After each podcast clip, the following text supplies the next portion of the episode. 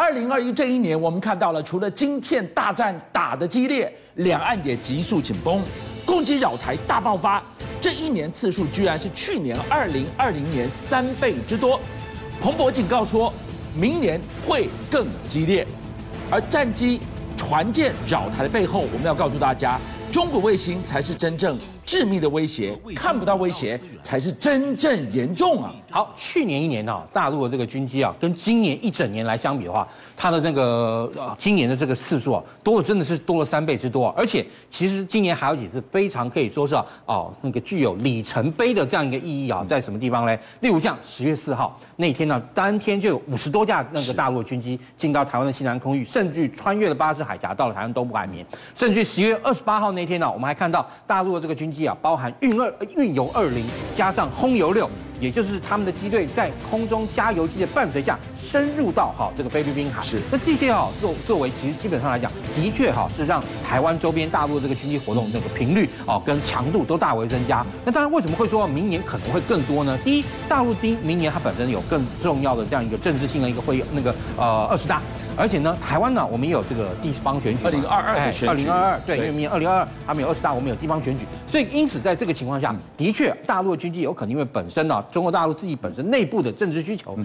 再加上哈，他认为如果今天台湾啊在选举的这个走向上啊啊往他不愿意或他不希望看到这个方向发展的话，那这时候他就可能会加大这样一个力度，就这么绕到了东海岸过来，这样子的一个越来越密集的飞行的执行的次数背后，它释放了什么讯息？好，对轰六。它本身呢，我们以前讲，它其实是个很老的一个飞机的一个架构。嗯、那个之前一那个苏联在一九五零年代这个 Tu 十六，但中国大陆啊这么些年来啊，它由于掌握这个飞机的这个相关的这个设设计图啊等等，所以把这个飞机一直不断不断做改良。例如说啊，把它轰六轰炸机的原先的发动机给换更新了，然后呢，再另外哈、啊，它这个轰六这个轰炸机呢，跟过去 Tu 十六或老轰六啊最大不一样。你看我们现在看到影片，这个轰六轰炸机它等于每个翅膀，也就左右翼底下都加。加了什么东西呢？都加了三个挂架，让它可以吸挂长城的，类似像大陆所做的这个东海十或长剑十，或甚至于长城的鹰击系列的这个反舰飞弹。也就是说，它变成了具备距外打击能力。也就是说，它今天啊，例如像这个去年十月四号跟那个今年十二那个一十二十一月二十八号，它飞的时候深入啊我们那个到我们的西太平洋这个呃菲律宾海的时候呢，它其实就展示了第一，它可以对哈在西太平洋菲律宾海进行作业的美军的航舰打击群是发射它长城的反舰巡弋飞弹，是搭配上大陆的各种的这个地对地弹道飞弹，由地对地弹道飞弹。反舰那个弹道飞弹加上巡弋飞弹，加总对美国构成一个非常强烈的反区域拒止的能力。这个都还只是看得到的威胁，观众朋友，我们也来告诉大家，看不到的中国卫星头顶上的。这个才是真正我们要聚焦的所在啊！对，大陆其实啊，说真的，它现在那个由于本身它航航空航天科技也发达，是大家还有印象吧？前几天不是就就有这个台南民众拍到这个火箭这个上升，哎，就知道是他们的，原来是后来确定是他们的这个呃长征系列火箭啊，把这个卫星运送到这个地球轨道上。其实啊。大陆啊，他们在这个人造卫星的这个领域上来讲，也是啊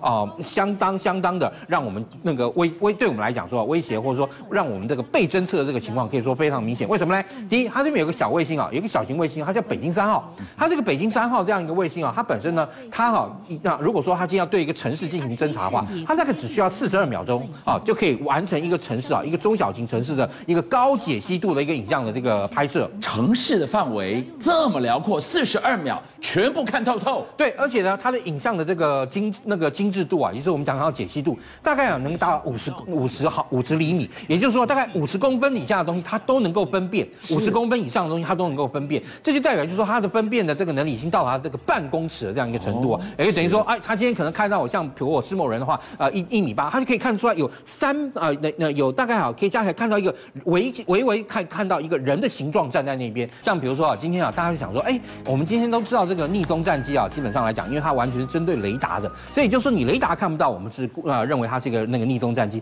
但是哎，那个逆中战机有没有可能被可见光的卫星影像给拍到？所以啊，就美国就有一个这个这个呃网友啊，他呢就在啊、呃、那个美国的这个惠特曼基地附近啊，知道？哎，到处去找找找找，哎，结果真的还在一张卫星照片上就找到 B two 轰炸机的这样一个影像在空中哦。它是隐形战机耶，居然被拍到了。隐形啊，它是对雷达隐形，是对我们这个最传统的 Mark One，也就是我们的眼珠，它对我们的眼珠是不隐形的。是，所以呢，也就是说啊，你看它如果说意思就是说，未来如果今天啊，对方就是你的对手，他在这个即时卫星影像情报或即时卫星资讯的这个技术，如果能够做得更快又更好的话，那基本上来讲，你今天你要做什么样的军事调动，大概都难以哈那个你那个躲躲藏在别人的这个眼睛底下，因为为什么呢？中国大陆之前呢、哦？还有呃一那个一个卫星叫做麒麟一号，麒麟一号也曾经要拍了一个那个张那个张张贴了一张照片是干嘛呢？你就看到它好看到一个它那个模模糊糊的一个军机的影子，而且这个模模糊糊的军机影子啊，它你可以看到它居然还是用追踪的，也就是说它呢本身啊是可能啊透过地面的影子或者说是啊飞机留在那个呃云上的这样一个影子呢，然后对这个飞机啊进行这样一个追踪，所以越来越密集、解析度越来越高的中国卫星会不会让隐形都不隐形了？这下美国的优势都不优势了，美军该紧张，该紧张的还有接下来的发展。彭博警告说，明年如果共机扰台，只会更严重。那么我们不禁要担心，中美会不会在这样子的一个所谓的火线空域或者水域？擦枪走火，好像比如说昨天国防部公布了那个台海周边的那个攻击动态，基本上只有在大陆那个我们的这个东南那个西南防空识别区有五架飞机，哎，但是我看了一下，哎，也吓了一跳，为什么？因为它又有这个电子侦察机，然后又有远程干扰机，还有也就是说，它这次五架里面有三架是属于这种电战飞机啊，然后等于说真正战机啊相对来说数量不多，也没错，哇，果然哈、啊，当天晚上大大陆的这个南海的这个状态感知的这个呃网站呢就公布了，这一天呢、啊、在台湾的这个。南方巴士海峡这边啊，非常热闹。为什么呢？有四架啊美军的这个 P 八反潜机，还有呢一架的这个 RC 一三五的电子侦察机啊，都在这个区域里面活动。然后呢，还有一架空中加油机啊，来帮他们做这个空中加油的这样一个服务。所以呢，大陆军机啊。非常密集，在这个地方出现啊，在这个地方出现干嘛呢？就是应对美军的电子侦察机的这样一个侦察。这个很有一点什么，双方入阵要定钩机的味道哎，擦枪走火。也就是说啊，双方就在空间那个这个那个空域之中相互啊，这样等于说是做那个展示肌肉。那也就是让人不由得不担心啊，如果万一他们飞得更近一点，会不会发生什么事情啊？不过当然，因为他们现在有这个海空啊，这个海上机遇作业准则，所以而且到目前为止啊，看得出来两边都还非常照这个那个准则在走。但是你说这个准则也不是说从凭空掉下来。为什么呢？因为过去啊啊，大陆跟美国之间啊，在南海就曾经发生过多起的这样一个几乎可以说是算准冲突事件。第一呢，当然就我们大家就熟悉了，两千零一年四月一号。美中军机在海南岛外海的国际空域上进行互那个擦撞，因为这个事情啊，说真的，那时候四月一号，大家想说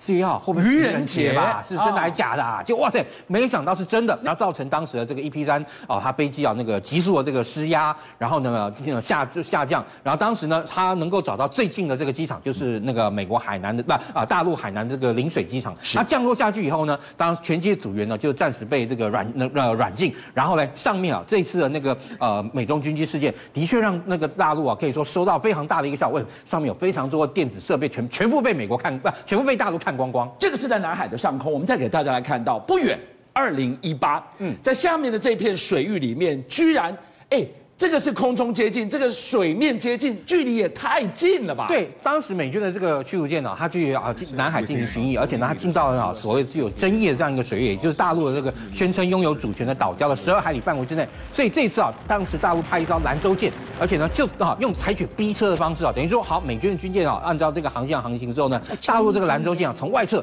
加速上来，而且你看用这个弯道超车，基本上就是用逼车的这样一个方式啊，逼到美军啊在海上紧急刹停。而且啊，双方啊，在距离最近的地方，两艘军舰才隔四十一公尺。其实你知道，因为两艘船大概基本上大概都是一百二三十、三四十公尺长，也就是说，在这个情况下，四十一公尺几乎已经可以说是啊，近到在随便啊一个小状况来说，就会啊那个相撞。所以这样子，美中台整个台海的局势，让我们没有一点乐观的理由。我们怎么防卫固守？下午来告诉我们，国防部长邱国正说出的这四个字。备战止战，我们做出了什么决心跟作为？好，当然了，因为其实现在我们呃整个三军啊面临到一个很大的问题，就是战机的飞行员的这个数量其实相当的不够。那再加上因为之前呢、由于像 F 五啊这个老旧，AT 三也老旧，因此让我们的训练呢有一定程度的这个延滞。所以呢，现在哈、透过一个公那个那个呃永鹰啊，步训高教机交机的那个开始呢，因为它已经第二架原型机已经拨交到那个台东支航基地了。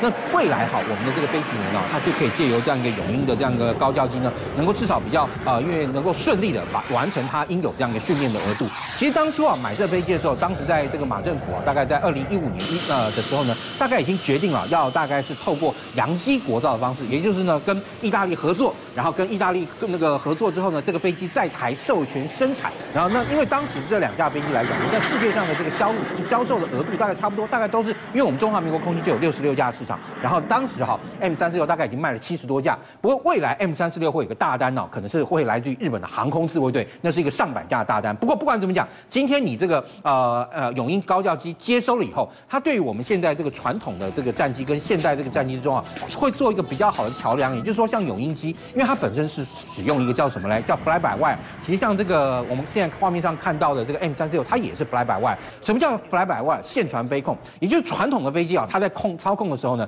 它是借由哈你搬动驾驶杆，然后呢会去联动一连串的这样一个液压系统呢，然后去制动你的飞机的控制翼面。所以呢，像比如说你在飞行的时候，像比如说我今天维持一架 F 五战机要平飞，那这个时候其实飞 F 五战机会受到气流的影响，对，会会有一些啊像这样一个飘动的这样的情况。但如果说